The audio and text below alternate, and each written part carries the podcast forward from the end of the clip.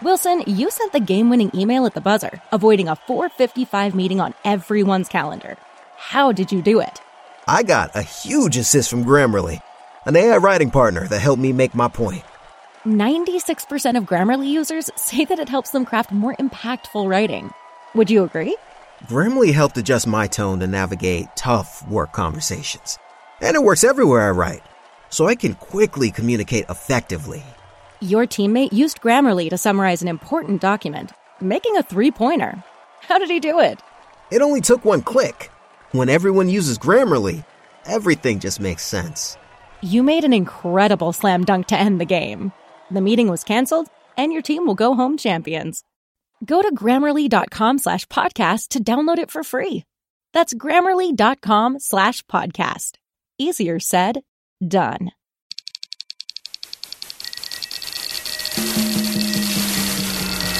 You're listening to Castrol CarCast on Podcast One.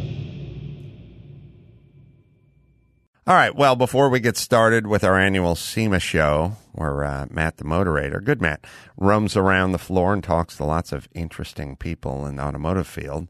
We'll get to that in a second. First, we'll get to betonline.ag. NFL, college football, plus NBA action. Visit betonline.ag. Take advantage of the best bonuses in the business. Use the promo code podcast1 for a 50% sign up bonus. Matchups in week 11. Are we in week 11 already? What the hell's going on? Where'd it go? Where's this the season slipping through my fingers like like the Rams? Steelers, Browns, Patriots, Eagles. Well, it'll be a good game. Cardinals at uh, 49ers, Falcons, Panthers as well. We've got 500 bucks in rewards to uh, give out each week to uh, five listeners and 5,000 in a season long charity contest. Join the conversation on Twitter at hashtag SportsNetChallenge. My pick, New England at Philly. Here's my lock. New England at Philly, 35 21. Use the promo code podcast1, get a 50% sign up bonus today. BetOnline.ag, your online sportsbook experts.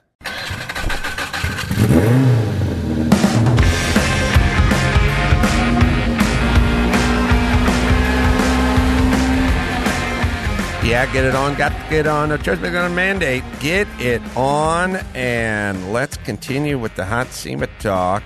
We'll throw it to Matt. Matt's talking to the good people from Recaro. All right, we're in the Recaro booth. I'm here with Jim Kelzer. How are you, Jim? I'm doing fine, and yourself? I'm doing great. Thanks for asking. It's been uh, uh, off to a very busy SEMA show already. Um, your booth is very popular. You got some new products here at Recaro. Uh, I think everybody listening is pretty familiar with Recaro. Um, you know, it seems like Recaro seats are be- becoming um, more and more uh, either as a factory option or just the factory seats in so many cars now. I was just uh, here in Vegas last week and driving the new Shelby GT 500s, and uh, they all, everyone we drove had Recaro seats in them. Yeah. Tell us a little bit about, uh, uh, quickly, just the background of Recaro. It's been around for, for quite some time now. So it celebrated its 113th birthday October 1st of this year. And uh, the gentleman that started it, his uh, name is Wilhelm Reutter in Germany, outside of Stuttgart. Uh, he was a um, an expert in uh, uh, creating chassis for horse-drawn carriages, and then got into the mobile uh, vehicles as they started to grow. 1906 was the starting point. He ended up partnering up with a guy by the name of Ferdinand Porsche, Yeah. and that relationship lasted for, for many, many, many years. Uh, 1963, he sold the company he got out of the body business, uh, turned it over to Porsche. Porsche took over the manufacturing facility in Stuttgart. Uh, then uh, Mr. Reutter went into seats. His first and foremost passion was to create seats that could uh, mold to the individual, that the individual could put in tracks, recliners, move the seat around. Yeah. And uh, all of the designs were around form follows the human body.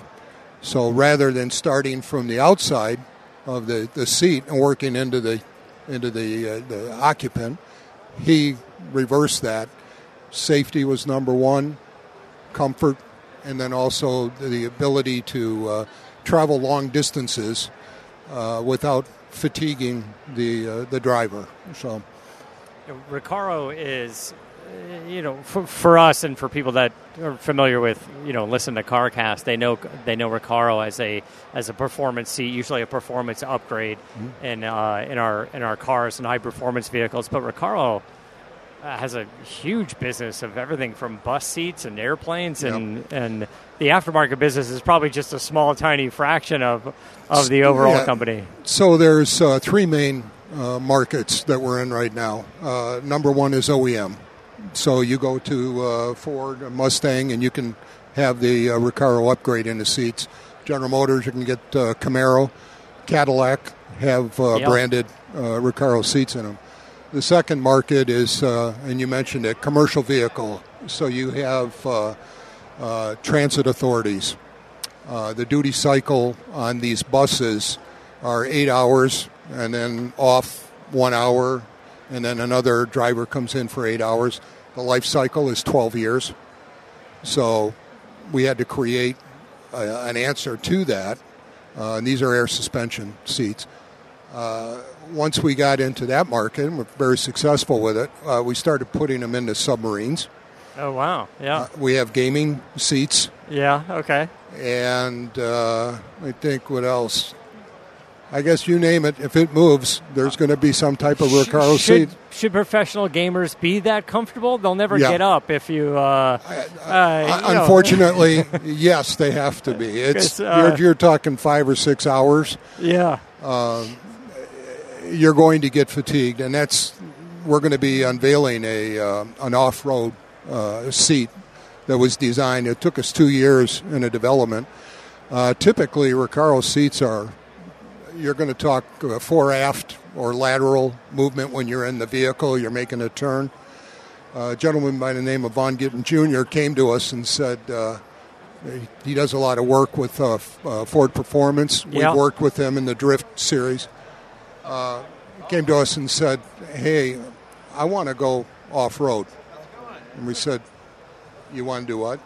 Yeah, can you guys work with us on a seat? My friends and the people that I race with we're now talking about a vertical axis of force that when we're four wheels off the ground and we come down, we're going to be impacting. It's impacting our necks, our spines. Yeah. And we said, well, that's a new one for us. Uh, come on in and let's let's work on it. So today we're going to reveal a two-year study and uh, development uh, and prototype of a seat specifically for those uh, G forces that you would experience in a vertical axis. And you, guys haven't been in the off road market before? No.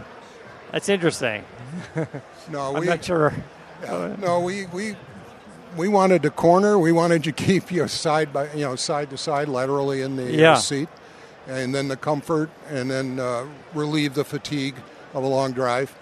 And uh, yeah, Vaughn came in one day and said, let's talk about off road and uh, creating a seat that will be a game changer. Uh, we both believe that that's the case uh, from a safety standpoint, comfort, and performance. So, tell me a little bit about how that process starts. Like, how do you start testing for a seat?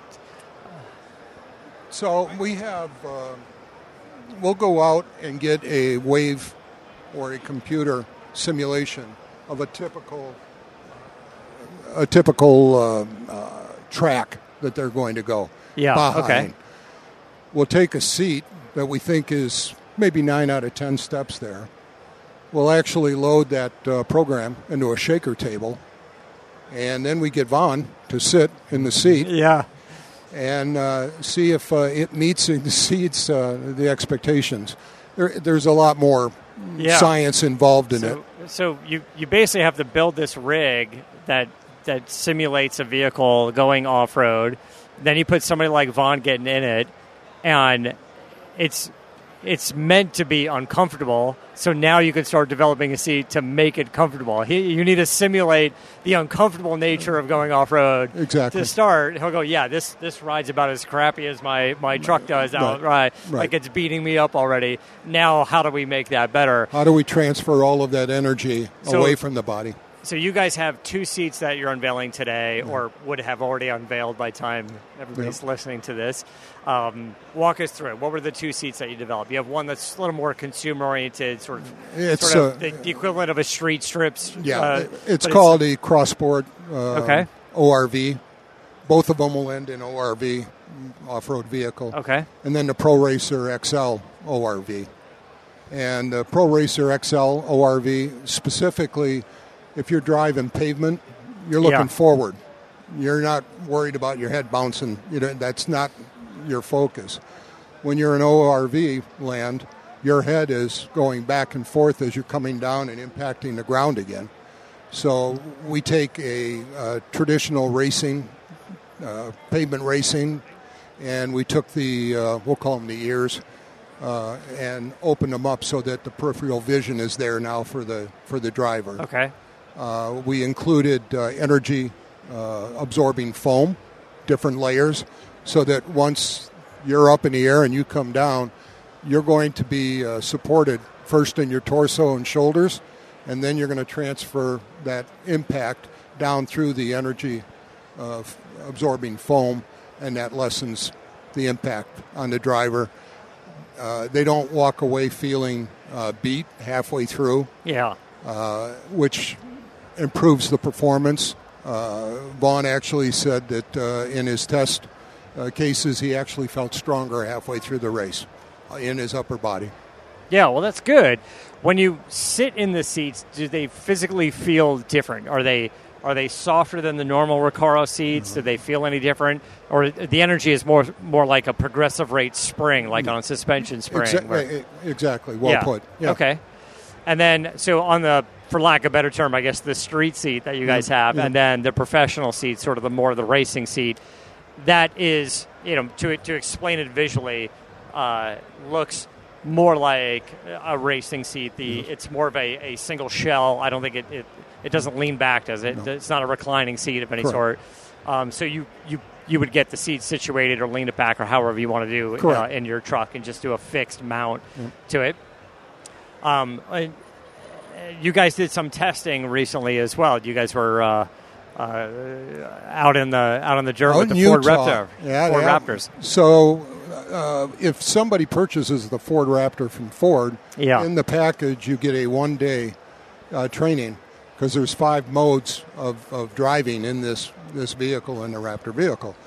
So, because we supplied it and we do a lot of work with uh, Ford Performance, um, we got an invitation to come out and be part of a, a crew. There's like 20 uh, owners of the vehicles that came out, and uh, we you start off in the uh, in the high desert, uh, Bahaing around, and then you go up into the mountains and you put it into trail crawl, and you're going two miles an hour up Yeah. 30 to 40 degree uh, inclines, and then you reverse and come back down again. And uh, we took it through its paces. Half the vehicles had the standard uh, uh, Ford seat, the other half had uh, the Recaro edition, and we got the feedback from the operators uh, uh, what they felt.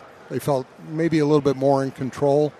Uh, we did some jumps, Yeah. which was exhilarating. By the way, you have to go 37 miles an hour. You can't can't go any faster. You hit the ground, and then the uh, suspension in the truck will pick up that energy and and absorb it. You do not feel that jump. Yeah. So Well, it's, it's interesting. The products look fantastic, and uh, it's going to be uh, exciting for you guys to get into the off-road market and uh, sort of the combination. I mean, uh, you know, we we're we're in LA, and uh, you'd be surprised how many Raptors you see running around the city over there. And it's funny because I I've driven them several times, and it it's it literally is one of the most comfortable vehicles you can drive Yeah. on the road. Uh, even though it's really meant for so much more than just the uh, city streets of LA. Well, last night, Vaughn, they have a uh, track set up, so they have the jump, the 37 mile an hour jump. Plus, he had the uh, the uh, Raptor, and he was drifting it uh, through a couple of uh, obstacles, and the, the, the truck is just it's incredible. I have mine on order. Yeah. Well, congratulations on the launch. Where do we find out uh, some more information about the seats? Is it going to be up on the website or? Yeah. or... As soon as we uh, release it, the specifications, we reveal it, the specs will be out, photographs of it. Okay, what's the website out here? Uh, I'll have to get you that. Yeah, it's. Uh, yeah, we'll, we'll we'll post it up on the website. Okay. Um, great. Well, thank you. Uh, thank you so much for your time, and uh, good luck with your unveiling today. I'm sure it's going to be exciting. Thank you. I appreciate that. Thanks, Jim.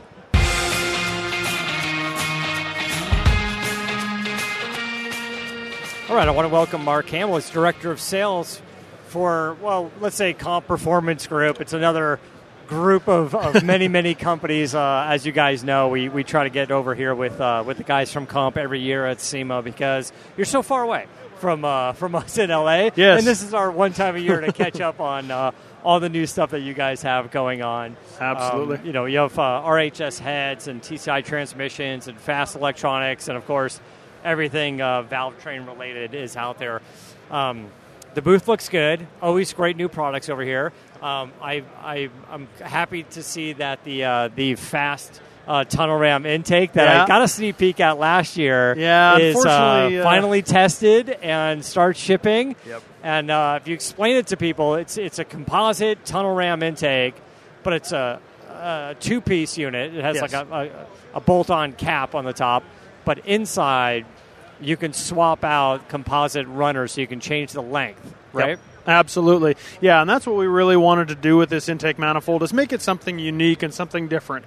Um, our existing intake manifold that we've been selling for many years has that same technology where you can put different length runners in it, Yeah. but it's not really an intake manifold that's designed for boost. It will take a little bit, but I mean, we're not selling it as a boosted intake. So we really wanted to come out with something that was specifically designed for boost, but still had that um, adjustable runner length, so you could really tune it to your engine, you know, the cubic inch, the RPM that you're running, whatever you're doing, and that's basically what we have there. And Um, what did you have to do to it to make it more boost ready? I mean, it obviously needs to be stronger. Yeah, the the material certainly that we use in it is different than it's a similar type of material than the other intake, but very very different. I mean, it's a lot thicker, of course, and just a, a different type of material to, to take that boost and to take the heat, of course, too that's generated. Um, so, These composite intakes, though, they're still incredibly lightweight. oh, absolutely. I mean, this thing is half the weight of any other aluminum intake manifold that's yeah, out there. It, it seems And- like if that, right? Yeah. Because it's if you could throw it around. It's pretty. it's- It's, Absolutely. Pretty easy. Uh, well, it looks fantastic, and I love the tunability of it. It was one of the highlights that uh, that we saw last year, and Yeah. our, our, certainly our guys back at the shop. Um, our, our main guy over there in, in the shop loves the idea of that intake. Yeah, but it's a cool piece, that's for um, sure. But uh, big news for you guys now is is Hemi products, Hemi valve Yes. train products. Um, explain some of the issues, like uh, some of the uh, Hemi owners were having, and why Yeah. you needed to solve those issues. Well, I mean, the big thing more than anything is they just weren't getting a lot of love. I mean, there's a few guys out there that were making a few things, but uh, when we started looking at it, I mean, there is an absolute ton of those 5.7, either the VVT or non VVT engines, the 6.1s, the 6.4s, and guys are starting to really want to swap those into other cars. So we need to make some stuff that that'll make that happen. So we definitely started uh, a couple years ago. We started making a bunch of what we call our low shock technology series lobes, and just found some incredible power out of those. Not only good power, but good life, uh, longevity, everything like that. And so we- we've made a few other series of camshafts, and so now we've gone into the Hemi stuff and incorporated that same technology into the HRT series that we've just released. Um, and it's incredible the power. I mean, Yeah. we had a, I believe it's our stage three cam on the 6.4 makes 170 more horsepower over stock. Wha- hold With a on, cam minute, hold on. Just a cam swap. Uh huh. Everything else is stock on it. Yeah. it. Basically, what we had is we had a bone stock 6.4. Yeah. It did have some headers on it and our throttle body just because it was easier to set up on the dyno. Yeah. But the engine was run stock with the headers and the throttle body. And then we swapped in a whole bunch of camshafts and ended up with that. Basically, like I said, our stage three cam made 170 more horsepower than factory. Now, it does require a valve spring, of course. Okay. But no other major modifications to the engine. I mean, it's a stock intake, 100% stock engine. Other than the camshaft and the valve springs. That that number sounds incredible to me because it sounds like you're adding a supercharger to it, I but know. without certainly without the complexities of a supercharger Yep. or the weight added to it. Yep. I mean, you know, I, I don't know what a, what a cam change uh, involves on uh, on one of the late model Hemi engines, but It's actually pretty easy. Believe Is it it or not. really? Yeah. Yeah. I mean, everybody talks about the LS and how easy it is to swap a cam. These things are almost exactly the same. I mean, you can pull the front cover off, pull the timing chain off. If it's got MDS lifters, of course, you have to swap those out. But if it's a non-MDS engine, I mean, you can literally spin the cam just like an LS, and it sticks all the lifters up into the yokes, as they call it, on Yeah. the on the Hemi or the buckets on the LS, and pull the cam out, put a new cam in. So it's a very, very easy swap over, and a lot of people just, I think, hadn't done it or weren't as familiar with it. But uh, our guy Nick on the dyno and R and D can literally swap a cam on the dyno in about 35 minutes. So, and what's that cam sound like? Oh, they sound awesome. Yeah. I mean, we have a few different ones depending on what kind of sound you're looking for, uh, but they sound real good. I mean, they have a real nice thump to them, Yeah. but they still idle nice and drive nice. Very minimal tuning required as far as that goes to make them work right, but I mean, incredible power gains.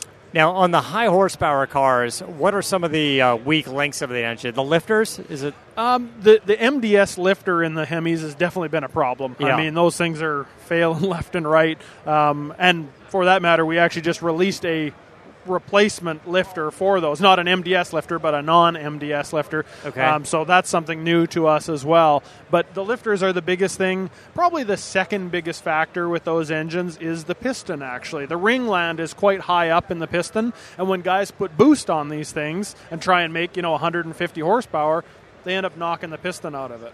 Well, by putting a camshaft into it, Yeah, you're not going to you- run into you- that. You're not going to have that problem. I mean, if you start revving it really, really high, you know, beyond 7,000 RPM for a long period of time, yeah, you probably will start to get into a little bit of a piston issue again. But uh, with these camshafts, even that stage three, I mean, it peaked at 6,500 RPM. So it's still very, very reasonable RPM, makes good torque down low, and uh, just it's a phenomenal upgrade.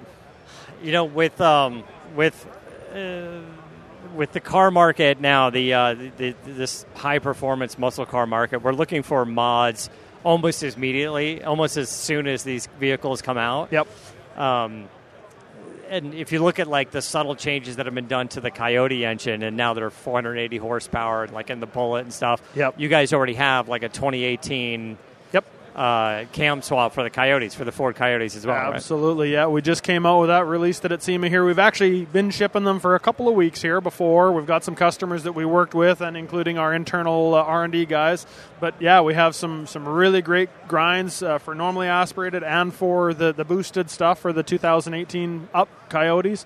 And once again, I mean, incredible power gains on those things too. So Yeah. very exciting. And b- by the way, uh, everything that we're talking about, the Coyote stuff, the Hemi stuff, you have all the supporting things as well. You have the coils, you have springs, you have Yep. push rods, you know, uh, in addition to the cams and the lifter. Yep. So anything that you guys need in the valve train world, uh, you guys got to cover. I mean, Yep. that's that's why you're calm, Yep. right? yeah, and we just actually added the, the the secondary timing chains as well. Actually, we have a complete kit for the Coyotes that has the primary and secondary chains, but we have an upgraded secondary chain for the Coyote as well now too for the timing chain. So it's uh, that's kind of one of those things that's been out there that not very many people had, and so we've we've come up with a great product there and. Just another great addition to the camshaft as well. Yeah. So Uh, before we wrap it up, um, I was taking a look at uh, the uh, air meter that you guys have, Oh, the, yeah. the new air fuel ratio awesome. meter. Um, that uh, it's part of the fast line, right? Yes, Because that's correct. more of the electronics division, the fuel injection electronics division. Yep. Explain to us what it is. What was it that I was looking at over there? Well, kind of where it stemmed from is last year we actually released a Bluetooth controller for our easy transmission controller through Yeah. TCI. So we took that same technology in that little Bluetooth module and have now tied it into a wideband O2 sensor. So what you can do is you can either have a single or a dual O2 sensor and a Bluetooth module, and it ties to your smartphone. So all of the, the gauge package and everything like that is on your smartphone. You can even data log on your smartphone. Um, the Bluetooth module has an output as well, so a zero to five volt reference, so you can output that to like a chassis dyno if you wanted to, or an ECU if you wanted to log um, air fuel ratio on that. Um, so it's a really, really versatile little deal. And of course, everybody loves stuff on their phones now. Yeah, so we've seems just like it. incorporated some cool car stuff. Now you can control not only your transmission like we did last year, but your wideband O2 sensor on your phone. Now, if you take the car out and you're, you know, you're hitting the racetrack, you're hitting the drag strip or the road course, you can do some data Yep. logging on it. Absolutely. Yep. It's got a continual, I believe it's two minutes loop of, of uh, data logging capability. So, yeah, you can record for two minutes, just hit pause, go back, look at what you've got. You can also tie in an RPM input into the data logger, so or uh, the, the Bluetooth module, so you can actually see the engine was at 6,500 and it was at 13.2 to 1 air fuel ratio. Oh, right. So you can go back and you can make changes to either your carburetor or your ECU based on that. So it's it's a really really neat little piece. Yeah. It even has a little feature in it actually where you can it has a, an output wire where you can actually disable the output wire, hook it up to say a, a relay in the car, and it's like a valet type deal where it'll kill your car. So you don't have to worry about your car getting stolen. Yeah, and right. It's just all in this one little piece that we sell. So it's it's got a whole bunch of really really neat little Yeah. features in it. It's amazing how electronics have to be such a big part of everything that Oh, gets yeah. developed here now. And, and- Yeah. we want to be able to, to do that. Control our transmissions, control the engines, control so many things with it, and get as much data as possible. So uh, awesome, man. Always great things over at Comp. Thanks so much for sitting down with us. Um, Thank you very much. Uh, where do we find you guys uh, online? Where do we start? multiple different places. I mean, Yeah. compperformancegroup.com will get you to kind of all of the, the different companies, but you can go to compcams.com, fuelair.spark.com, or tciautomotive.com. Those are the three main ones, and pretty much everything is on there. And just to add, brand new websites that we just released a couple, uh, I guess a couple months ago now, but uh, much better design, way easier to find stuff, just Yeah. more modern. So everybody should find it a lot easier to, to do that. Um, and we're also on Facebook and Instagram and all those wonderful things as well. Right on. So, Facebook, Yep. Comp Wins.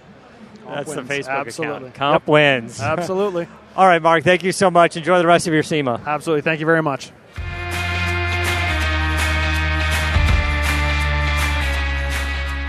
All right, uh, let me hit uh, Castrol Edge. Stronger under pressure. Engines can lose up to 10% of performance due to friction. Castrol Edge. With fluid, titanium transforms under pressure. Keep the metal parts from rubbing and robbing. Three times stronger. Three times, fool. Than leading full synthetic against viscosity breakdown. It's the best. It's Edge. It's Castrol Edge, everybody. All right.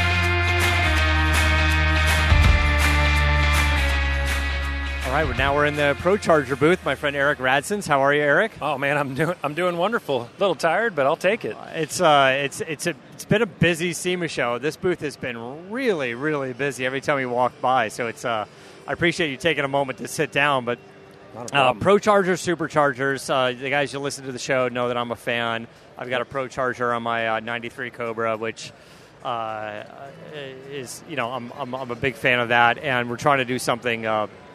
Uh, custom that we'll talk about later Yeah. on the on the truck on the 95 Cool. Lightning truck. But um, uh, you guys got a great booth, cool Thank new you. stuff going on. Um, is there anything new in the supercharger head unit world? You guys have had a huge lineup of, of superchargers, self-contained and oil feed, Yep. various sizes depending on the RPM and the packaging and the small cars, big cars, racing. Yep. Uh, I'd, yeah. It's uh, we we really had two focuses in the last year, and uh, one of them was racing, which you know everybody says that, but I mean we really dug in deep, and we went after. Uh, we really wanted to be able to compete in uh, NHRA Pro Mod. Okay. Uh, so we spent the last couple years uh, developing uh, packages with the uh, engine builders, um, as well as working with the NHRA. And uh, I'm proud to say that uh, as of last week, we are now uh, compliant. So in 2020 will be the first time there will be centrifugal superchargers in NHRA Pro Mod. So Yeah, that's a huge, though. Huge, Yeah, huge. It's going to be huge. awesome. So, you know, we're, we're limited to uh, 52 pounds of boost, just like everybody else. But uh, we've proven we can compete, run the ETs that uh, are needed to needed to be there. So, having the centrifugal supercharger on there, does that open the door to changing the shape or the hoods of the cars? uh, so the the cars are basically going to be virtually unchanged. The hood line will be the same and all that. But what's going to be awesome is the fan experience because uh, you know the turbo cars are, are quiet. They're, Yeah. they're, they're- there's not a lot of lot of not, not a lot of drama to it, but you know, a Pro Charger car making that big boost and those zoomy headers coming out the side. I mean, it's going to be a sound that you know half that crowd has never heard unless it was like top fuel. You know, so it's it's going to be awesome to see such a wide combination competing.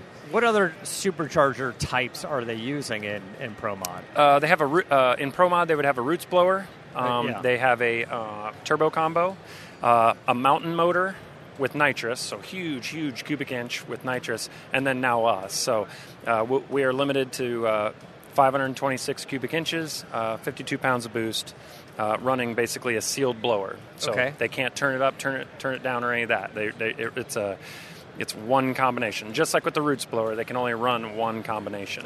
Now, as you guys ramped up to get this certification, if you will, from NHRA to allow this to happen, have you been working with some teams, or do we Yep. know of some teams that are going to be rolling out with a ProCharger? Uh, Elite Motorsports has a has a car. Okay. Uh, Galot Motorsports has two cars. Um, I, I believe um, uh, Alex Laughlin has test tested a car. Um, that was before we had become legal. Um, so, uh, you know, I can't. I can't really talk about it, but confidentially, yes, there's uh, quite a lot of teams that have now, once that became legal, are now going to build uh, blower cars. So Yeah. they, they might campaign two cars, you know, a turbo car and or a centrifugal car, because that really it's it's going to depend on the track. Uh, the blower cars are deadly consistent and really consistent on a track that has a inadequate surface. Right. So it's going to be really rad. But uh, all of that stuff that we've been learning and using in the last couple of years trickles down to the streetcar stuff. And uh, what's been great is now we got like behind us is a 2018 Mustang here that has a kit on it that bolts on 300 horsepower and is emissions legal in California. I mean, Yeah, I don't so- live in California, but if I did, I would drive that car with that blower Yeah, on it. this this comes up all the time. We talk about our terrible fuel in California. We talk about our emissions in California. Uh, we even complain about front license plates because Yeah. why not? But um, Yeah, yeah, yeah. but this is a big deal, and this is a big investment on your part. I know companies like Yes. SEMA and some other companies are trying to make it They a little are. bit more attainable, but getting a, a, a CARB certification It's a lot of work. for for performance parts like supercharging is is kind of a it's kind of a big deal. Yeah, um, we are trying to uh, lead by example instead of uh, sitting back and waiting. So, uh, like I said, brand new Mustangs, CARB legal. Brand new Corvettes, CARB legal. Brand new Challengers, Chargers, CARB legal. Camaros, CARB legal. My Jeeps, Jeep Gladiator, JK, JL, all CARB legal. Basically, you know, the brunt of everything we make is now CARB compliant. Well, let's Um, talk about the Jeeps for a second Yeah. because uh, with the Jeep Gladiator coming out, we've sort of anticipated, uh, you know, the, the, the most popular cars at SEMA, of course, are going to be the, Yep, the yep. Jeeps, potentially the Toyota Supra. Yeah, Uh, yeah. Supra. uh, which, car. which I'm sure could benefit with, with a little extra power at some Oh point. yeah, yeah, but they're turboed already and all that. But man, an absolutely Yeah. beautiful car. Um, but the uh, the Jeep market seems like it's going to be a, a big market, and Yeah. we're seeing some of them here in in this sort of this hot rod uh, central hall. Yeah. But I'm sure when you get into South Hall over Yeah. at SEMA, where all the off road stuff is and the trucks are, there's probably just Oh, full of them over there. they are, yeah. Uh, what's what's sort of the base horsepower? Uh, of the Jeep Gladiator, and what are you guys bringing it up to? So we actually, uh, I should uh, grab a little piece of paper here, but uh, I know that our, after our kit is 425 horsepower. okay, Um, it's literally a huge gain, and when you're talking about a, a truck that they're rating with a 7,600 pound tow capacity. I don't think they're talking about stock going up a hill. Right. I mean, it's uh, it's a it needs a little bit more oomph, right? It does. and that's where we're. If you got the big wheels and tires and all that, that's where the ProChargers really shine. I think there's six Gladiators at this show alone with our kit on it. Oh, really? Um, yeah. So it's a they're out in the lot and all that. And like you said, they're they're 50 state legal. Yes. Is, is that sort of what you're trying to do? Just get as many of the kits. Everything's 50 state legal. Yep, From this are. point Yep. forward, it's like, do you even have a like maybe a base kit that's 50 state legal? Then beyond that, if you want to do your own tuning or a Right, race yeah, kit, so we do of offer it. both, yes. But if you're going to release something for a new vehicle like the Jeep 50 state. Gladiator, it's got to be 50 state legal. Correct. Right. That's what we're doing. Yeah, we actually uh, opened up an office in the uh, San Francisco area, so uh, that's our commitment to how much we care about you know the California market. Yeah. Um, that that way also puts us closer to the testing facilities. Uh, we can rent Sonoma Raceway to do road course testing and stuff like that because we're based out of Kansas City, but we're seasonal. So you know right now I can't I can't rent a road course and do any testing. Right. But now having an office in California that makes it a lot easier. Um, but it, it again, I mean, even your your Cobra that you got, that's technically a 50 state legal kit if you would have ordered the base kit, you know. Yeah, so yeah. we've got Mustangs covered, uh, you know, from beginning to end, and, and we're doing the same with all the Corvettes now too. So it it feels good to be doing it the right way and uh, allowing a person to buy something and you never have to worry about. So Yeah, I and I agree with that. And uh, even the the uh, the truck that I have, the '95 Ford Lightning, we just um, it's here at the SEMA show. It's in the Mm-hmm. Yep, MagnaFlow saw booth that. out yeah, front. Yeah, out front. Uh, we just finished the exhaust on that, and the exhaust is a little bit overkill because we're anticipating the, the new engine going in and things like that. So it's a little bit bigger than usual. But when we built it, we built it with catalytic converters and, and whatnot on it. So Yep. why not make it clean? And Speaking and, of uh, catalytic converters, Yeah. this is a tidbit here. So everybody says, uh, like, oh, you got to get rid of them, you got to get rid of them. As every, you know, I'm not saying that, but of course that's what everybody on the internet says. So uh, the car behind me, 2018 Mustang, no headers. You know, it's factory manifolds, factory cats, factory exhaust, and all that. That car on E85 through all of that makes 937 to the wheel wow, with a bone stock blower kit. Now on pump gas, she makes about 670 wheel. Yeah. When it has the 85 in it, you can turn it up a little bit and get aggressive with the timing. But literally, you're talking about 1,000 crankshaft horsepower through the factory exhaust. The other, we have a car at work that we used as a, as a demo. We have a Z06 Corvette. It made 1,100 wheel through the factory exhaust. Factory manifolds, factory cats, factory mufflers. So it's really just amazing that stock motors, stock trannies, stock exhaust systems yeah, let you make 1100 wheel like that's insane i mean five years ago making a thousand horsepower with the big block chevy was like oh man that's a really big big deal but now here we are like street cars have to make a thousand horsepower yeah. and it, i mean it happens it's a real It- deal It's funny, like that's that's going to be the new number. I mean, you're going to be pretty close. Like, Yeah. yeah, it's got to be thousand horsepower at this point. Yep.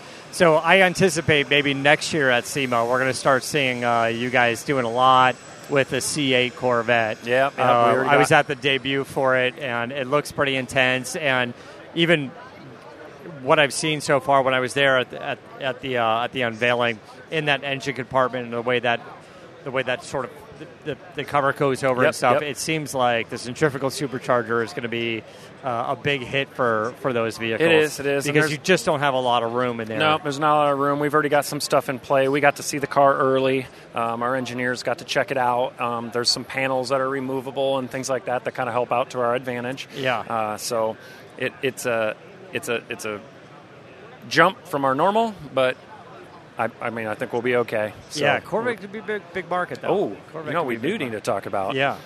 Monday, right before I got on a plane to come here to SEMA, just launched our Toyota lineup.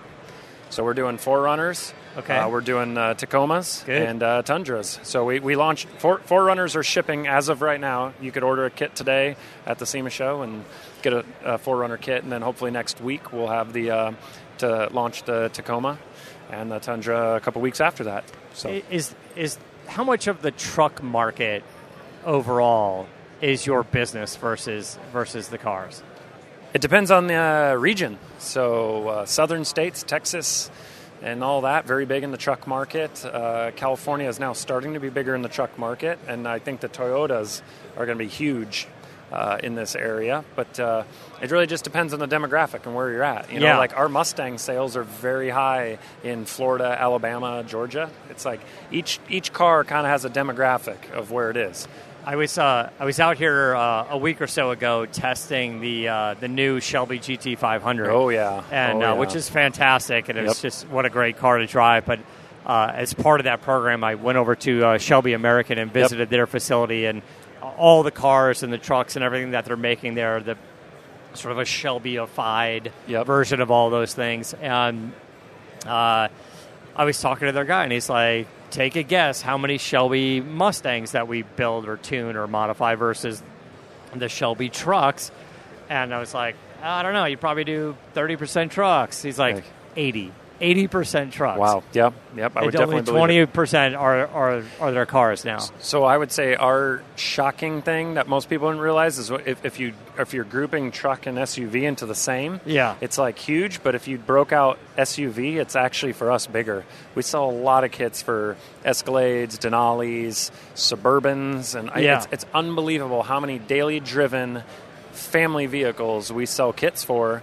Uh, because they can put it on, it's faster now, and it's fun, and you just kind Well, of put 'cause that little spice into it. You know, you're buying the vehicle. You're buying those type of vehicles for its functionality first, right. right? Yep. And then we could always add hot rodness right? to it. Abs- absolutely. And why not be able to do that? Because you can't you you can't Right. buy the small truck and go, oh, let's add a third row of seats to Yeah. it. Like that's No. that's a big No. pain in the butt, Yeah, right? I mean- so get the Escalade or get you know Right. get a Tahoe or something and go. Let's let's add. You know, let's add some power, maybe Yep. some big brakes and stuff like that, and make yeah, it fun. I'd say at, at ProCharger alone, I think there's about three ProCharged Tahoes in the parking lot every day for that reason. I mean, they're all we're all dads. You know, Yeah. we all still Yeah. want a little bit of a hot rod, 500 horsepower that you drive every day is pretty darn cool. Plus, they peel out. It's awesome. But I mean, my probably my next vehicle will be a, a Gladiator because it, it checks off all the boxes. I can go off roading. I can put my kid in it. Uh, I can go to Home Depot and put something in the bed. It'll tow my boat. And I can put a blower on it, and you know, go Yeah. off roading Well, and have now- an extra now you're- horsepower. now you're making all the horsepower so, with it. So it's it's. I mean, I'd I'd like to have a, a Mustang as a daily driver, but it doesn't fit my lifestyle. It's a t- it's a toy, you know. Yeah, it's a So- toy. which I still have one because me and you are '93 Cobra brothers. Yeah, we are. Yeah, so that's mine- the thing about black. Eric is uh, Eric and I follow each other on Instagram and send each other notes and stuff. And uh, Yep. he's he's a big Fox Body Mustang guy as well. yep. Um, he's he's got the same era of, of Ford muscle design uh, Yeah. and likeness that I that I just I picked do. up a pace car. I don't know if you saw that. So, Yeah. yep. Yep. yeah, So it's badass. I got a Coyote for it now, and it'll be coming together. So Oh. yeah, I bought that as a one owner car. Uh, she was 82 years old. Bought it bought it new in '79. That was her daily driver for 15 years. And uh, uh, like she said, she thought she stopped driving it about eight or 10 years ago. Uh, could, couldn't push in the clutch anymore, and I ended up tracking her down. And yeah, so I figured the car's deserving of some modern updates. and you're going to do a Coyote swap in it. Yep, gonna do it. But it. you guys at ProCharger have a Coyote swap kit. a Coyote swap kit. so if You you're. Coyote swapping into almost anything, Yep. you guys have a supercharger kit that basically works with Yep, it. we do. So yeah, I'm gonna do a that. I got the control pack for it in the 6R80 because again, I'm like to relax when I drive to work. I don't want to be shifting gears in it. I know Yeah. everybody's gonna yell at me for not putting a stick in it, but uh, and I'm gonna do a P1X on it. So that'll probably make you know about 700 to the tire Yeah. and uh, something.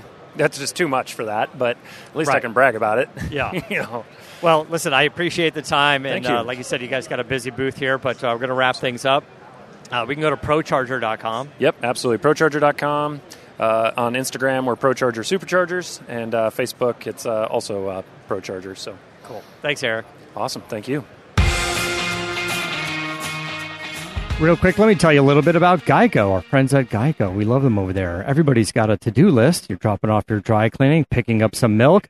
Now you can add save hundreds of dollars on car insurance to that list, and you don't have to drop off or pick up anything. If you just go to geico.com, and in 15 minutes, you could be saving 15% or more on car insurance. So if you want some extra money in your pocket, this is the most rewarding to do you can do today. Go to geico.com. happy to sit down with my friend Dan Sandberg. He's the CEO of Brembo North America and, Once again, and every fellow year. podcaster. yes, now I am. I'm living your life now. Yeah, it's uh, the podcast is doing good. Your podcast is doing good. It's We're been doing growing. okay. It was it was internally. It was for all the Brembo employees. It ran for five or six years internally, Okay. and uh, I think I've told this story before. Seven years. Oh, sorry. Okay, that was an employee speaking. That's all right. Uh, and uh, I ran it, and you know, almost immediately our our employees came to us and said it'd be really great to hear about from customers. Yeah. So we thought, okay, well, let's get some customers. So we got Jay Leno and Crutchlow and Jim Campbell from uh, uh, Chevy Performance, Mm-hmm. and uh, uh, who else? Simon Pagenaud, and we, we had really some really good content. And uh, one day, somebody got smart and said, uh, you know what? Why don't we use some of this stuff and take it public because it's it it's not just you know about Brembo. It, it's about auto stuff. And it was a lot of fun to do. And we were getting some really great interviews. So last June we issued the first episode of Brembo Red. So uh, and it's pretty good. We're bringing it out every right now it's every two three months we come out with an episode, and uh, we're getting pretty good response from it. So It's on uh, iTunes now. it's on iTunes and it's on Google Play. Yeah, And you're going to get. after this podcast, you'll tell me where else we should put it. Right? 'Cause You're the podcast expert, so Well, you're going to start with doing more episodes and start releasing them, you know, every month and every week, and then I don't know if I have time for that. So it's it. Uh, given that it's your job, it's my second job. So you're you know it's it's a lot it's a lot of work. Yeah, it is. It can be a lot of work. And Chris is here with us, and he produces uh, this show, and he produces Adam Carolla show, which is five days a week, and uh, Well, maybe I'll a bunch of you, other I'll stuff. trade you for Chris for maybe a You first round draft Chris. choice next year. You, de- you definitely can't have Chris because we wouldn't be sitting here if, if, if there was no Chris involved. Um, anyway, here we're at SEMA and uh, always new stuff. Always good to catch up with you guys. And uh, I know you got some new product and stuff out there. Um, the first thing that caught my eye was a giant 10 piston caliper.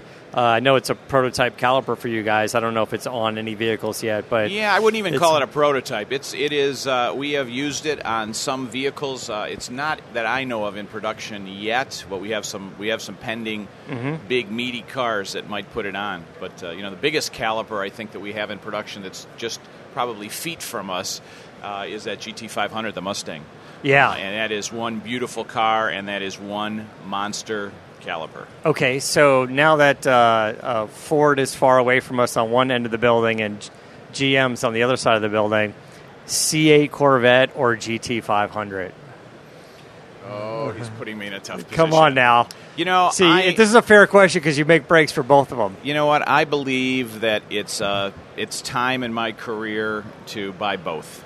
Yes, that's the best answer yet. So I mean, I, I think they're they're different cars. You know, They really are different day. cars. So I mean, if you're a low to the ground sports car, uh, you know, kind of uh, you know Ferrari, Porsche kind of guy, you, you know, the Corvette would be something that's definitely uh, a, quite a bargain. Looking at all the content on that car, so Yeah. I'd say the Corvette. But if you're a muscle guy, and uh, you maybe you grew up looking at the Mustang that's gone through a hundred different iterations. It's just a different car, right? And it's uh, It higher center of gravity. But uh, I mean, if you're just into speed and uh, you know just a car that's not going to go crazy on you, I think you know you're, you can't go wrong with both of those cars. I mean, they're really fantastic. I- you drove it, right? You I, drove I did, yeah. So I drove the GT500. I, I did the road course with it. I did a track day there. there. I did track uh, drag racing with it. Did a canyon run with it.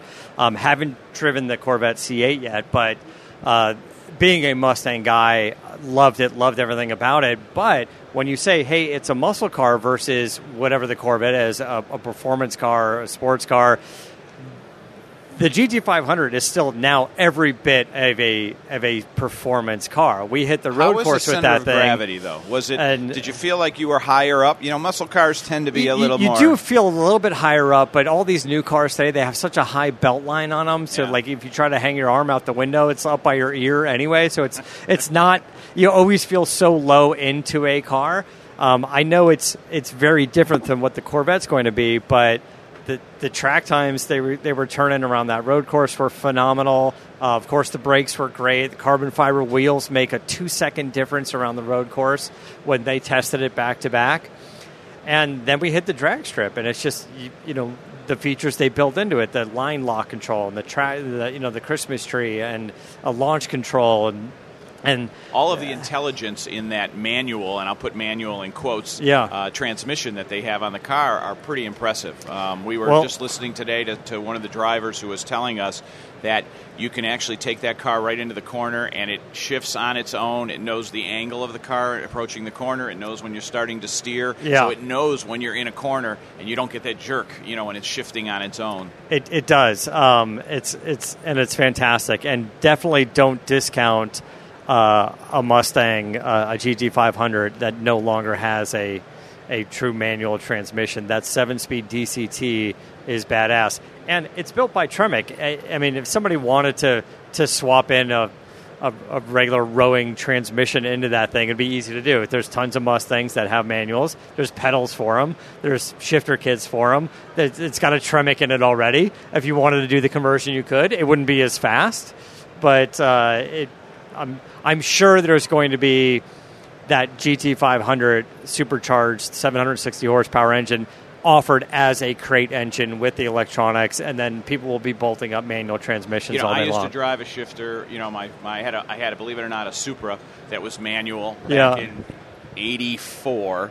Uh, you know, my feeling on a manual, I hate to say it, is. Uh, you know, I want a car I can eat a Whopper and drive, and you know the shifter's got to go.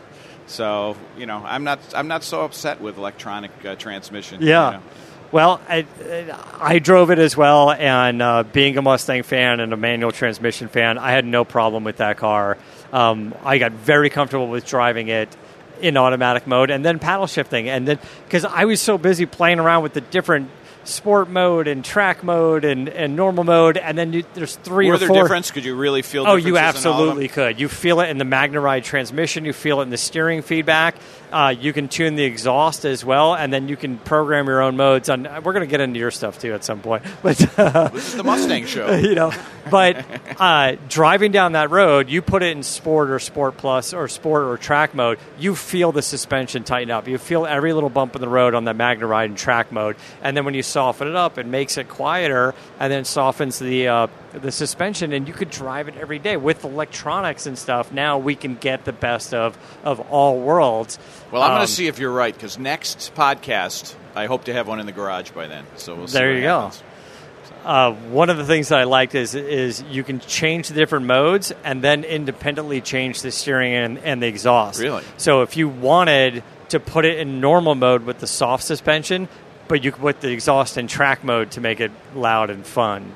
Uh, so you can you can really kind of That's tune everything up. So um, it's great. So tell me about the brakes on that car. What did you guys do? Well, you know the brakes, uh, you know, big. That's that's you know that sums it up at the end of the day. I mean, you have 420 millimeter caliper. I mean, Yeah. uh, rotor on the front. yeah, what is that? car. 16 and a That half? is, 16 uh, and a half inch? Uh, European translation about that. Yes. So I mean that's big. I mean that's really really big. Once you go over 400, that's those are very very large. And then you know what I like is, Are is- they six piston front? Are they yeah, eight, six eight- piston six- front, six piston front. Um, and again, versus when you look at the Corvette, there's a four piston front caliper on that. But you know, you're dealing with a different weight set. You're different dealing with a different Yeah. car. Um, but uh, both of them are just as fast, just as fast. Have pretty sophisticated brake systems on, on both of those cars, and uh, you should have felt the brakes on that car because it's uh, those are really strong bite.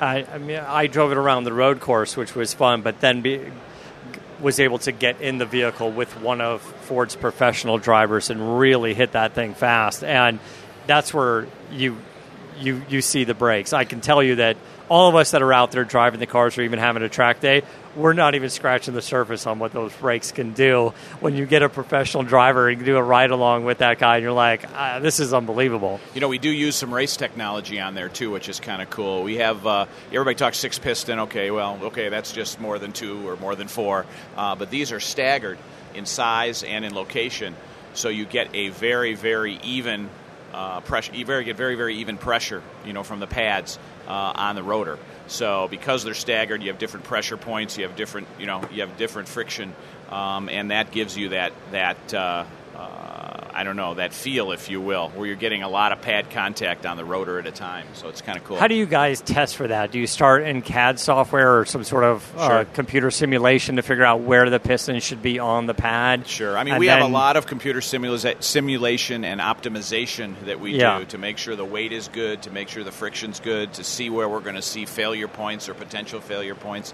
in the rotor itself.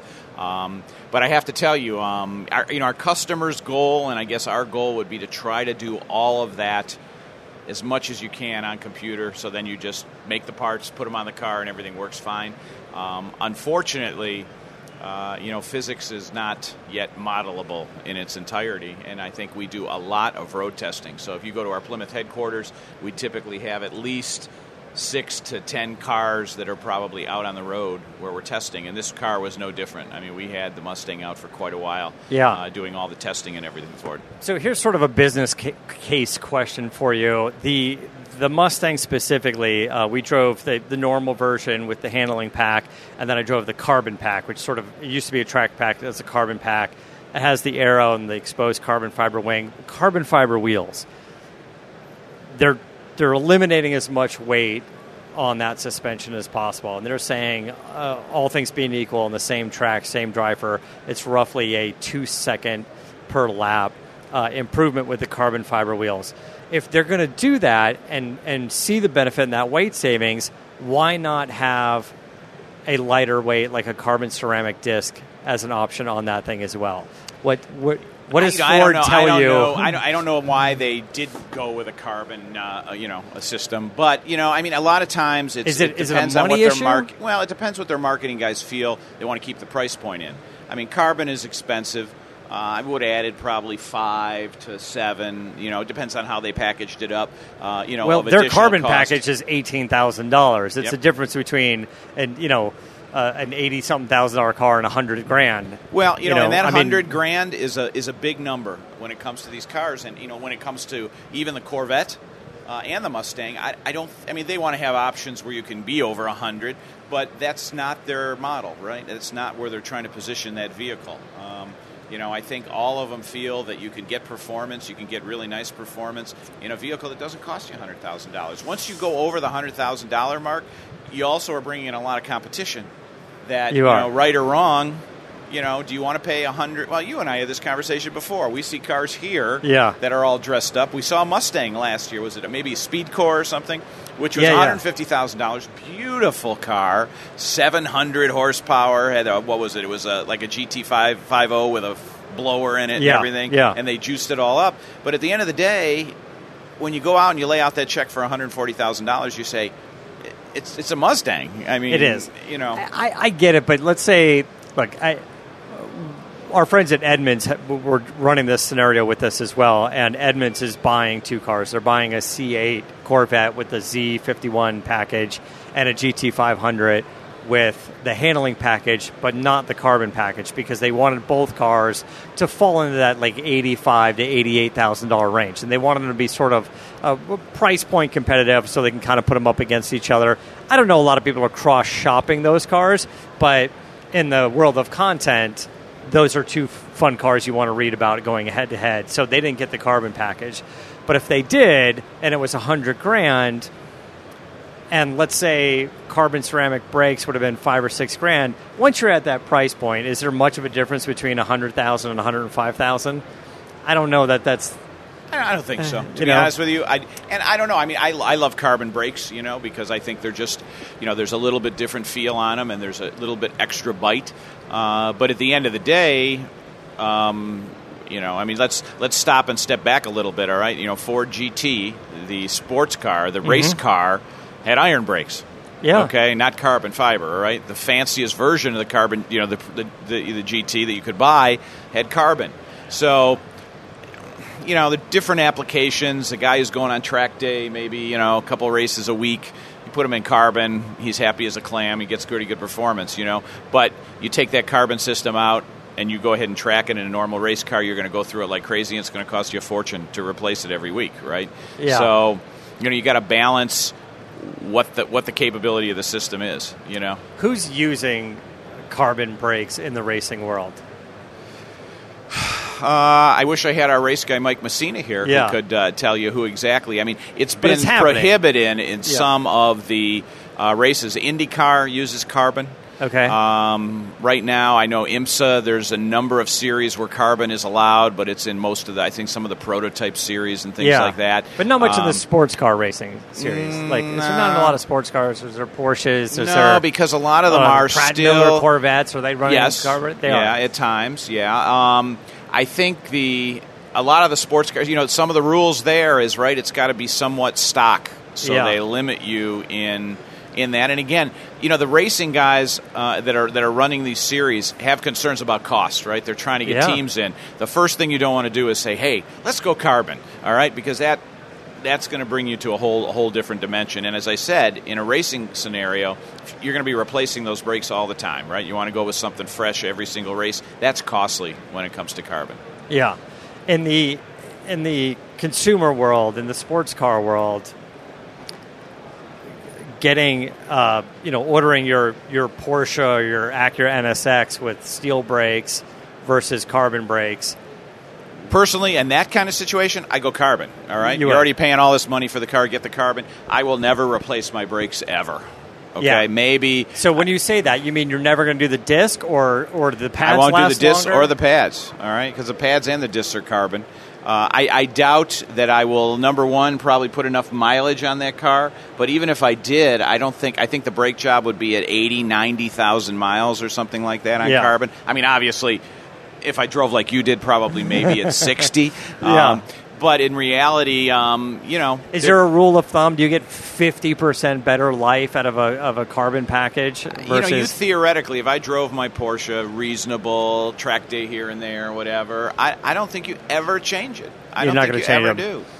Everybody in the room is nodding their head. No changing them. No But, if changing. you, but again, but but again, if I go track day every week, Yeah. okay, and or I'm, I'm on that track a lot. I mean, you're you're going to go through it. But again, it's you know that pa- those packages are made for you know great heat, you know really great heat absorption without fade, a lot of great stopping power.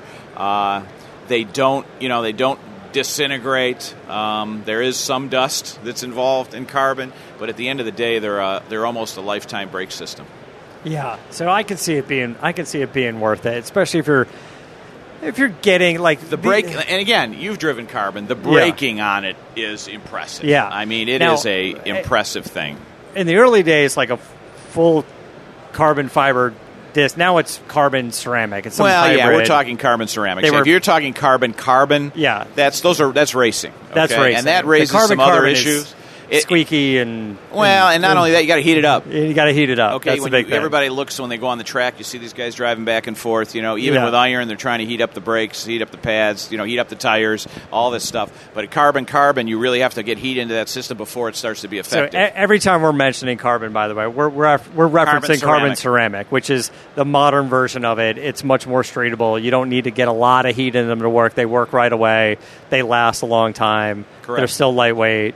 They're and they're used in some racing applications. All right, but Yeah. again, you have to be a team with a lot of money if you're going to do that because you're going to be replacing them, and, and it's you know it's not a rotor, it's not an iron rotor, it's a it's a carbon rotor. It's expensive.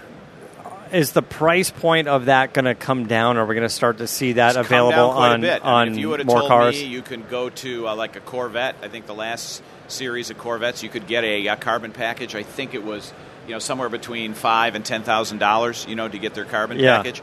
I mean these packages were twenty twenty five thousand dollars ten years ago.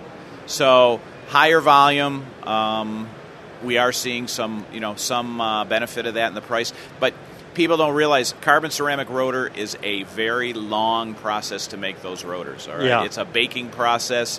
It's uh, you know you're baking and then putting fibers and baking and, and you know so it's a it's a longer process. It's not just you put the stuff in a mold, it cooks, comes out, you machine it, and you're done. It's going back through a number of different processes with uh, heat and pressure. Um, so there is a long timeline on that. So it's it's expensive to make.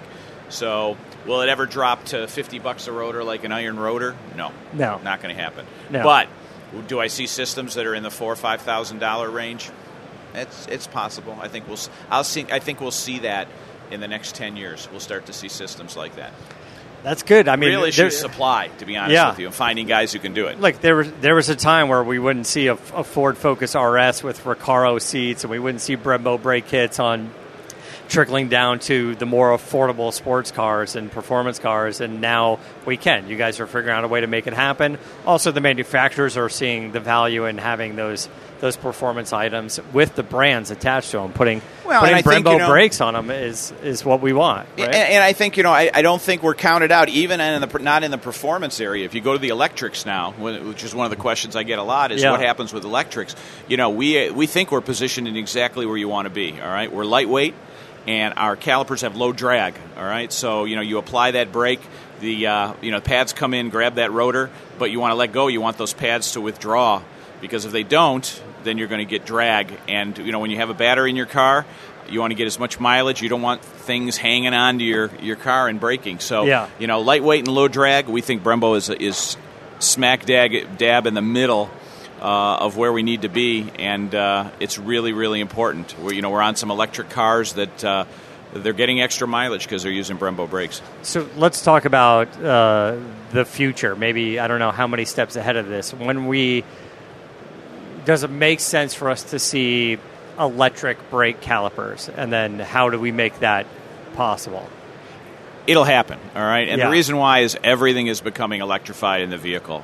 Um, we see right now that you know I would say probably in the next ten years you will have full brake-by-wire systems. Now, whether you have redundancy, in other words, a, a hydraulic system running underneath, Right. uh, you know, you probably will initially. Um, but we really feel that the brake system will go electric. It'll probably go first, to a sort of a hybrid system Right. where you have electronic pedal, electronic sensors going to the actuation in the brakes corners themselves. You may still have hydraulics closing the caliper, if you will, over. Um, so you have a, a switch which is triggering a motor, which is closing the caliper.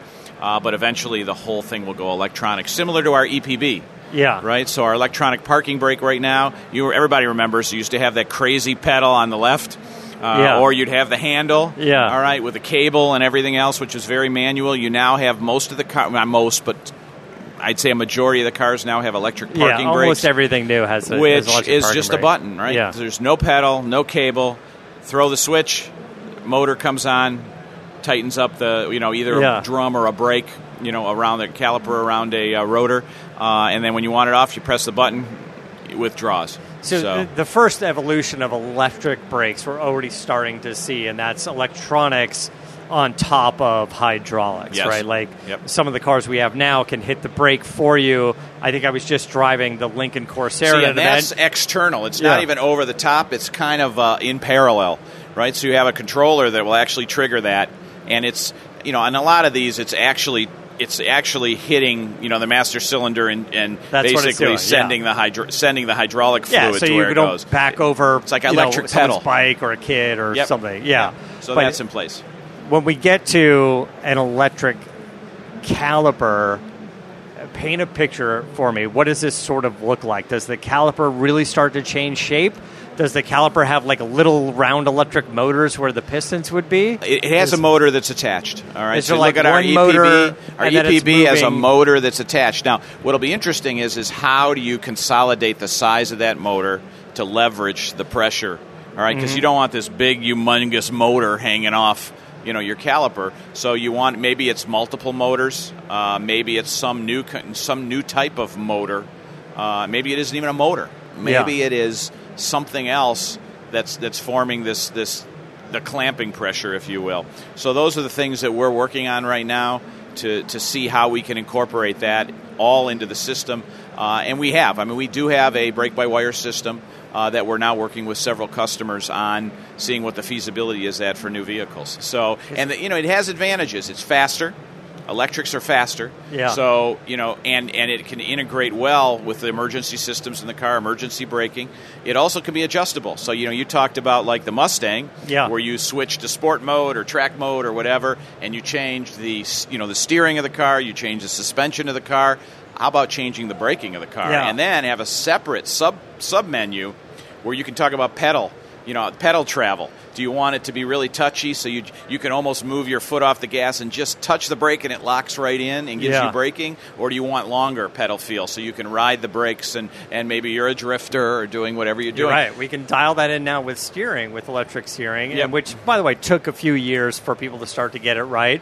But I can imagine being able to, for you guys to be able to control the pistons independently. You, you said that you're sizing up the pistons of a, let's say, a six piston caliper differently or locating them differently in Mhm. the caliper so it gets even pressure. But what if you're able to control them individually, like fingers, and I then think- maybe now you can start to apply, you know, one piston pressure and then it goes to two or four or, you know, Or how about this? You have sensors that detects wear, and if you see that it's wearing strange because of the, the wear on the pad, you can adjust how the pad's Yeah. approaching the you know the, the rotor. I mean, I think you know it, it opens up a, a wide panorama. And again, this is again technology that we've used in F1, for example, Yeah. where you have temperamental drivers who want more pedal travel, less pedal travel. Maybe they're short, maybe they're tall. You know, they have different way that they approach the brake pedal, and we've you know in the past we've adjusted the braking system, we have electronics now that do that, so they can say softer, larger,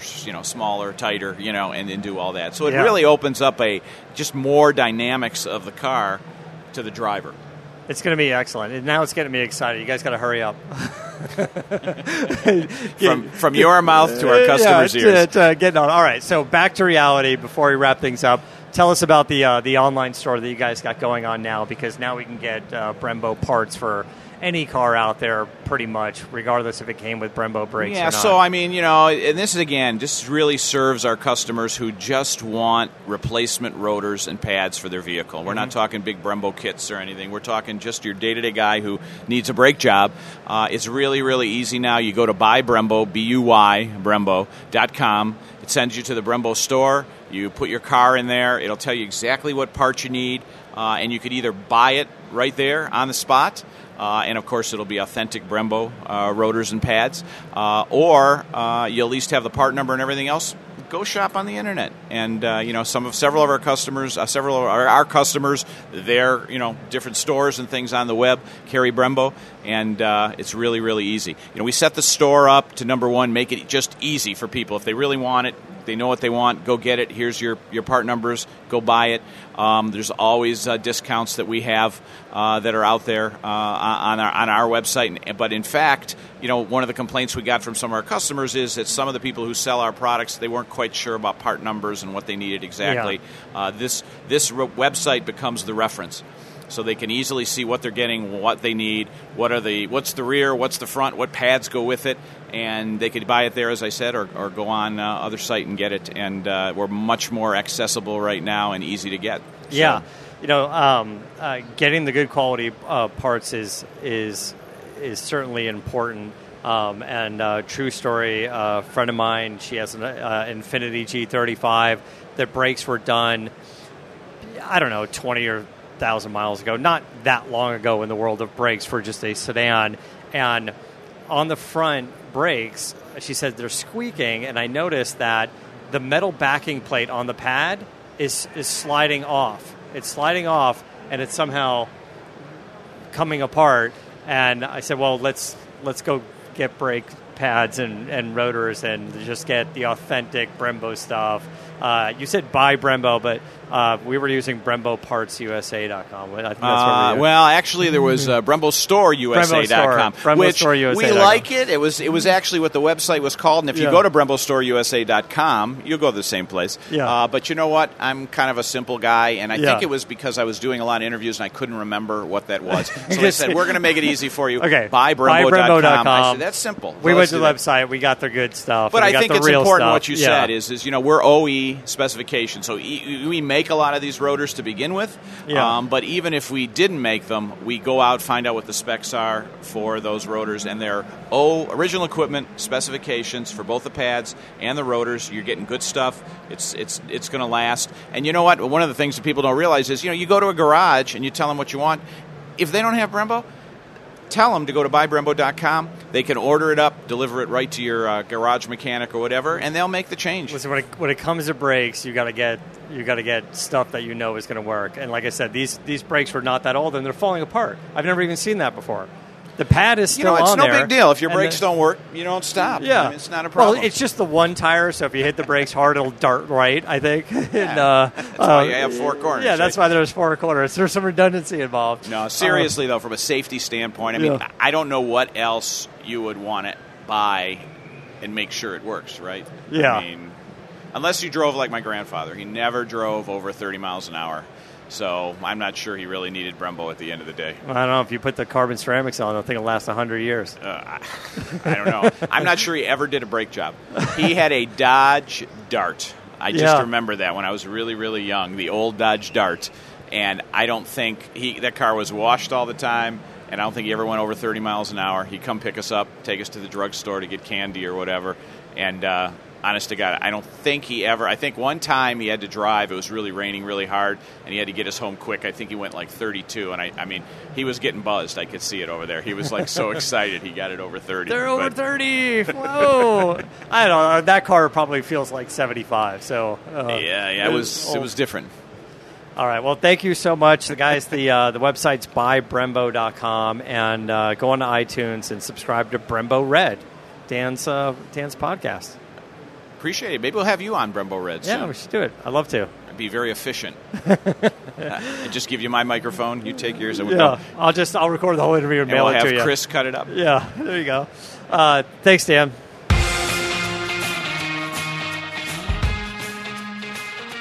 Okay, now we're talking to a Bill Tichenor in the Holley booth. Hey, Bill, how are you? What's up, Matt? Am I a Bill Tichenor? Are you? Is there others? Is there? That's how you said it, I think. We're talking to a Bill Tichenor. Yeah. We're talking to the Bill Tichenor. I'm on- there's only We're one talking me, to the. I don't know. Is your dad My named dad Bill is Tichenor? actually Bill Tichenor. well, there you so go. So- I was just telling somebody about my dad. Uh, this lady was started talking about horses, and I said my dad was a thoroughbred jockey and rode seven thousand horse races. Oh my gosh. Yep, It's a So, lot. I guess racing's in my blood. I just moved I over to guess so. cars. Oh, Bill, man, we've known each other maybe almost a decade now. Yep, probably longer than that. It's uh, it's it's been a minute for sure, and Holley has uh, grown massively. Uh, Yeah. uh, we've talked about it in the past uh, couple of years how uh, uh, Holley's just sort of stepped up and and and acquired a bunch of companies, sort of put them all under one roof. There's been a lot of integration of, of these different brands and companies Yep. over the years. Uh, of course, MSD and and uh, uh, so many brands, but recently Flowmaster, I believe, Yeah, as well. So- Master, Hurst, B and M shifters, and then even APR yeah. and Dinan on the uh, Euro. Oh yeah, the BMW stuff, Yeah. Dinan BMW. Yeah, Audis and Volkswagens and really high quality is that, stuff. Is that weird for you to getting into the German? weird, I mean, judging by your accent. yeah, I mean, you don't see as many of those around Bowling Green, but I love them. You know, I mean, Yeah. they're they're super awesome cars. My kids love them. My kids keep me young and tell me what's cool. You know, Yeah. and uh, You're like, hey, Dad, go buy a Dinan. yeah, no, they tell me what cars are cool. Yeah, what cars are Uh, cool? yeah, That's all right. So they have me on the search for Supras out here at the show. Oh yeah, this is, there's going to be no shortage of Supras. We were t- anticipating Supras and uh, Jeep Renegades pretty much yeah, everywhere, there's right? a lot of them here. Um, so uh, obviously, I'm a, I'm a big Ford guy, and we spoke last year, uh, and we talked about all of the LS stuff that you guys have done, various LS manifolds, just any configuration you could Yep. possibly want. You guys have, and all of the EFI systems, the Holley EFI systems that Yep. are available for that. But this past year, you've really stepped up your game in the Ford world, Yep. even doing the first Ford Fest. Yep. So Right. so LS Fest was part of how we kicked off our foray into telling telling consumers that we are making LS parts and getting serious about it. And so when it was time to get into more, you know, we've got lots of Ford parts through the Yeah. 31 brands, but you know, we wanted to do more and be, you know, have more relevant, newer stuff.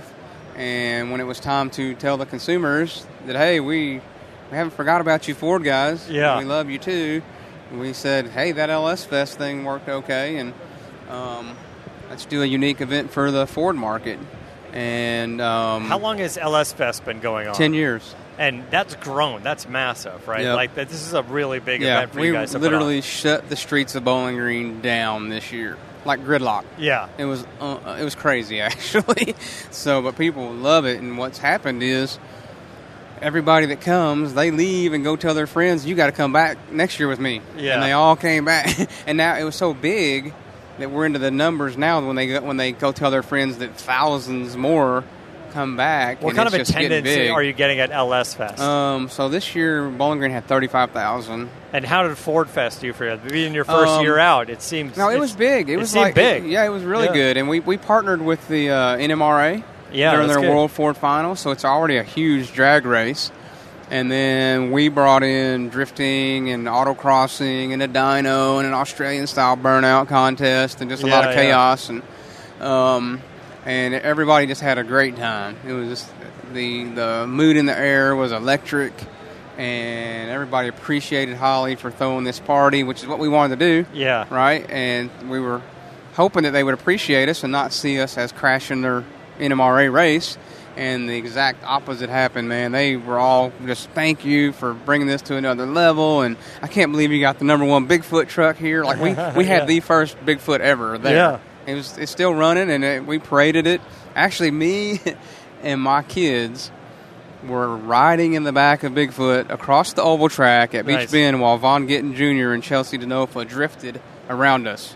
So picture Bigfoot Yeah. cruising across the this old truck from the '70s with a current Mustang smoking, just doing donuts Oh, around man, it. It was, and I was in the back of it. And I so bet you were I, the- I- I a hero to your kids for Oh that one. yeah, I said uh, best day ever, and then I then I thought about it. I was like, well, except for when you were born, and when you were born, and when I married your mom. But other than that, Other than that, this yeah, is the best yeah. day ever. Yeah, and pretty much you had to say those Yeah, things. Yeah, yeah, that's yeah. all right. But so you was- got some new Ford parts. Tell us about Yep, what's new so, for you guys. um, our EFI side, uh, Holley EFI has been just doing amazing over the last decade. We Yeah. we've uh, revamped our ECU.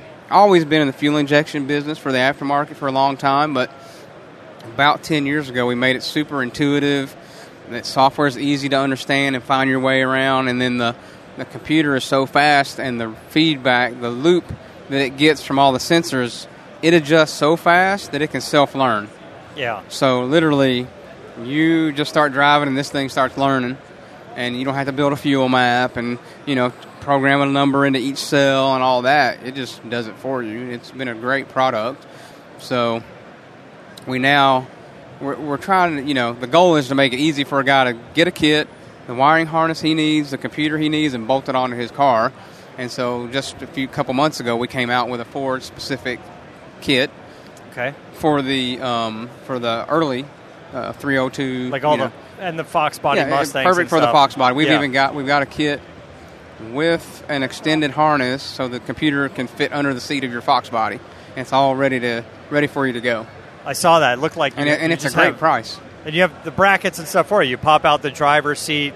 The ECU has brackets that Yep. bolt into the seat holes, basically, and you bolt your seat back in, and it mounts an ECU underneath there. Yep. Now, from there, do you replace the entire engine harness and mass air in the Fox body, or does the computer plug into the existing stuff? Like, how how far do you have to go into the engine and the Um, harness? I mean, it's, it's a standalone yeah. unit.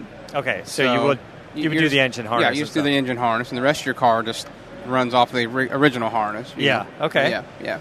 That's fantastic. And then I And, saw. the, and the price is about a thousand bucks. So yeah. you know, for a Terminator X kit is what we call it. Um, and so the the value for a computer that you can that you can tune your race car with with a laptop, Yeah. change a cam, tune it again with the, right there with the Holley. You don't have to send your computer out, get it flashed, send it back, hope you got a good tune. You know, over and over. Every time you make a modification to your engine, the Holley just adapts to it. Yeah. Um, I saw some new intake manifolds as Yep. well, and it looks Gotta- like you even have just the old school five liter Mustang. Yeah, well, that was one of the our high Uh, ram was super popular um, with changeable tops and Yeah. and so we did one for the 8.2 deck Ford, and uh, it's been popular already. And you can change the tops, and we have a side mount uh, throttle body uh, top, and and of course you can use the traditional front mount high ram. Um, put two carburetors on it if you want, or whatever. So, uh, and we even have like a universal blank top for whatever you got in your head that you want to do. Right, and the idea of, of having the top be able to come off, you could get creative if you wanted to build some sort of like intercooler system. Yep. Like a, That happens a lot with you the know, high ram. Uh, why Yep. not be able to, to go in there and do that? Do Yep. something that's sort of low profile. The complication with doing a sort of the, the tunnel ram front throttle body on these uh, on the Ford motors was the distributor being in the in, Yeah. in the way, Yeah. um, and I I saw I believe at at at Ford Fest that you guys uh, have a maybe a, a coil on plug conversion, Mhm. and when you do that, you can do a flat top on the distributor, Yep. right? yeah, Uh, it's a lower profile distributor, um, so the top of the high ram clears it. Um, so there's a coil on plug conversion for the Fords. Is that what you guys have? So our, our I'm not sure on the Fords. We have Yeah. a distributor, a low profile distributor Yeah. that um, uh, gets it down underneath the top of the high ram uh, Okay. manifold. So it gives you the, the clearance that you need without your plug wires running up into the Right. in So if you're crashing. building something custom as well, some uh, turbo motor or something like that, Right. Right. you can have that front-facing throttle body, and Right. and honestly, you you other than noticing the distributors in the front instead of the back, it very much looks like the LS manifolds that you Yeah. guys have. You That's open real- the hood and you would think, Yeah, it looks like think- the traditional high ram that people come. I mean, we did it for the LS first, so people associate it with the LS. Yeah. But I mean, it is just it's just a manifold to us. So, um, but yeah, I, I see what you're saying. So, what else is new for you guys that you're working on? Because there's so many different brands and so many different companies. I, there's got to be thousands and thousands Uh, of products well, in the catalog now. literally, like we have three to five new parts every day, and anybody can go to Holley.com and look at the homepage. If you scroll down, there's a waterfall of new products that Okay. changes every day. Whatever new parts we bring out, they're there, constantly scrolling and uh, adding to them every every day. Um, so that's the place to go, and you can see, you can get to all 31 brands from Holley.com. Okay. Just go, just hit the brand 31 button. brands. Yep. Man. It's like, like, like Baskin Robbins. Yeah. Except it's 31 flavors, Yep. it's 31 brands. 31 brands. I haven't thought of that till just now. That's pretty funny. You guys are working on the marketing plan for this forever. Strawberry, "Hey, MSD, plug wires. Yeah. uh, the other thing that I noticed in the, in the Holley catalog, if uh, you guys haven't gone through the website in a while, is is almost everything that you guys offer, especially all the cast pieces, the manifolds, and everything, and now even the electronics. There's different colors and different versions of everything. You want powder coated black stuff. You want you know the natural silver. You can get pretty much. Uh, you know, you can get a different couple different looks if you want. You know, Yeah, kind of match I mean, you know, we, we your theme. Yep. So a lot of black, a lot of standard cast aluminum, you know, silver color, polished, and different Yeah. depending on the product. You know, got a lot of new valve covers that we do in Chevy orange or red, or you know, a lot of variety of colors there. Um, our our uh, sniper, we got a we got a stealth sniper, Okay. which is your throttle body that replaces your carburetor. And so we came out with one that's here at the show that uh, looks like a Holley 4150 carburetor. So it's got the two bowls out on the ends and a, you know the main body, and it looks just like a standard Holley. And but we got a computer built onto the side of it, so it's an easy to mount. You don't have to have a separate ECU mounted somewhere else in the car. Okay. It's just right there on the All throttle one body. unit. Yep. So I'm actually really excited about that. I've been waiting on that one for a little while because I'm gonna put it on my car. linkage, transmission kick Yep, they all just like a carburetor. work up the same. Yep. And then you just got to run what? The power, Power ignition, and ground. Yeah, you'll and have- you got to upgrade a fuel pump. You have right? to have a fuel pump. You have to have a high pressure pump, and it's always best if you can put it in the tank. Yeah. Just keeps the fuel, keeps the pump cooler.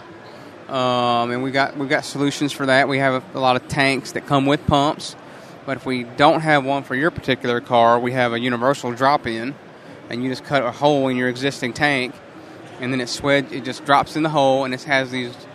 I'll kind of explain it like a wing out. It kind of wings out underneath your the hole you cut, and then it just sandwiches. You just start tightening down the the bolt, and it sandwiches it down with a big thick gasket onto the top of your fuel tank. So now you have a pump in your tank.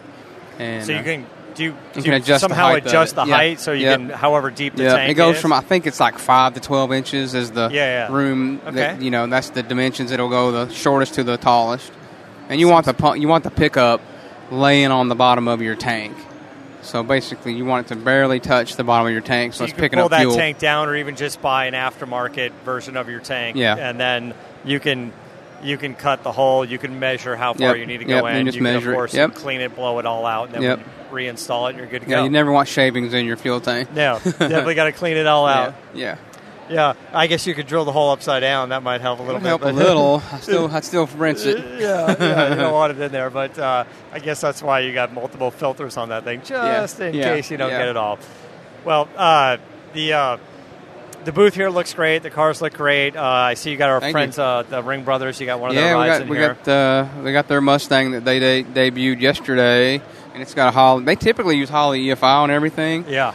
And our Flowmaster exhaust, um, but for this car, the owner wanted a carburetor, so it ended up with a Holley carburetor, and it is a, it's a killer Mustang. yeah, It's you wanted a- to save a few bucks. I don't know what he, what to do. I think it, it's just Cut one of that style, huge you know. check over Yeah, to uh, yeah, yeah. over the Ring Brothers. Go, hey, hey, hey! Don't go crazy. I'm at the, the I'm at the end of my budget, so yeah, I'm gonna have to go with a really carburetor. tapped out here. Just go with the carburetor. No, I think thing. it's just a styling thing. You know, he wanted to be old school. The car looks like an old school Trans Am style. Well, build. maybe he didn't know about your sniper. Oh, I'm sure they told him all about it. and They- say, hey, it looks exactly the same. but yeah. Well, actually, probably didn't have that when he was when he Yeah, picked that carburetor. 'Cause, You can sell those them by the end of the day. Yeah, we'll just get him converted before he leaves the booth. When actually on that sniper kit, do you do you run? You also run an O2 sensor down there. You yeah, just- it comes with an O2 sensor.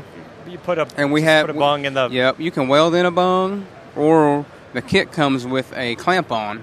Yeah. So you drill one hole in your exhaust, and it's we got we these cool little plates basically that hug the exhaust pipe. Yeah. And we have stainless clamps that and a and a gasket that seals it all up, and you don't have to take your pipe out, weld it. You just get a drill and put it on. Easy enough. Can't be. I've even done it. I'm a marketing guy. I installed one on my brother-in-law's car, and the, the thing just Oh. ran. I follow. I followed the Holley instructional video on our YouTube. Yeah, yeah. You're like, this is how we do it. Yeah, yeah. So um, I literally didn't read the instructions. I, was, I wanted to see how good our video was, and we would pause the video and work on that part of the car, get get it done, and hit play, and then go watch the next part Yeah. and do that part.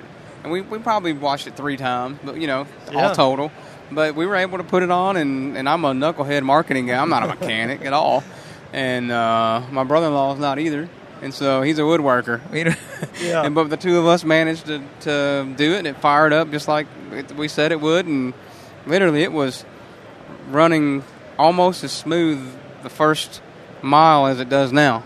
It was like it learns that fast and self corrects. good, right? it, It just just, self corrects. Yeah, And it reads it- the O2 and does its thing. It, it self tunes even if you you know you've got a cam or a little Yeah. better heads.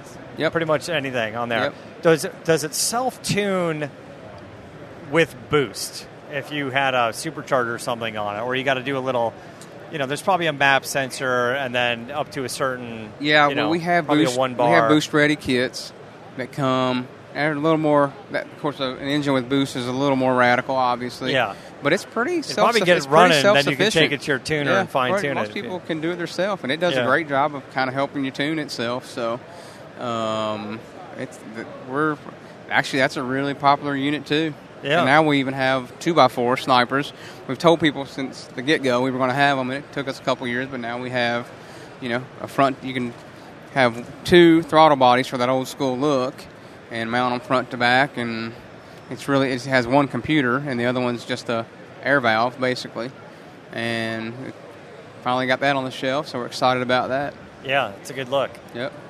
Awesome, man. Well, Bill, thank you so much. I'm going to let on, you get man. back Thanks to for it, what and do. uh, I appreciate uh, I appreciate the time. Cool, and I appreciate you having me. Check out holley.com. Yep, place to be. Well, that's the SEMA show. Hope you enjoyed it. And until next time, the sound curl for Matt, the moderator, D'Andria saying keep the air in the spare and the bag in the wheel. For the latest updates and call in times, follow the show on Facebook, Twitter, and Instagram at CarCast Show. If you'd like to write in, fill out the form on CarCastShow.com. And don't forget to give us a nice rating on iTunes. CarCast is a Carolla digital production and is produced by Chris Laxamana. For more information, visit CarCastShow.com.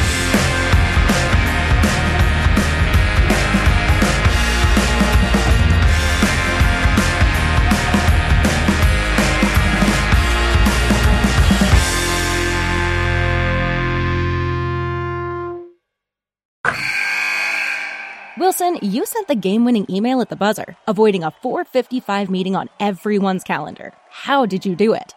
I got a huge assist from Grammarly, an AI writing partner that helped me make my point. And it works everywhere I write. Summarizing a doc only took one click. When everyone uses Grammarly, everything just makes sense. Go to grammarly.com slash podcast to download it for free. That's grammarly.com slash podcast. Easier said, done.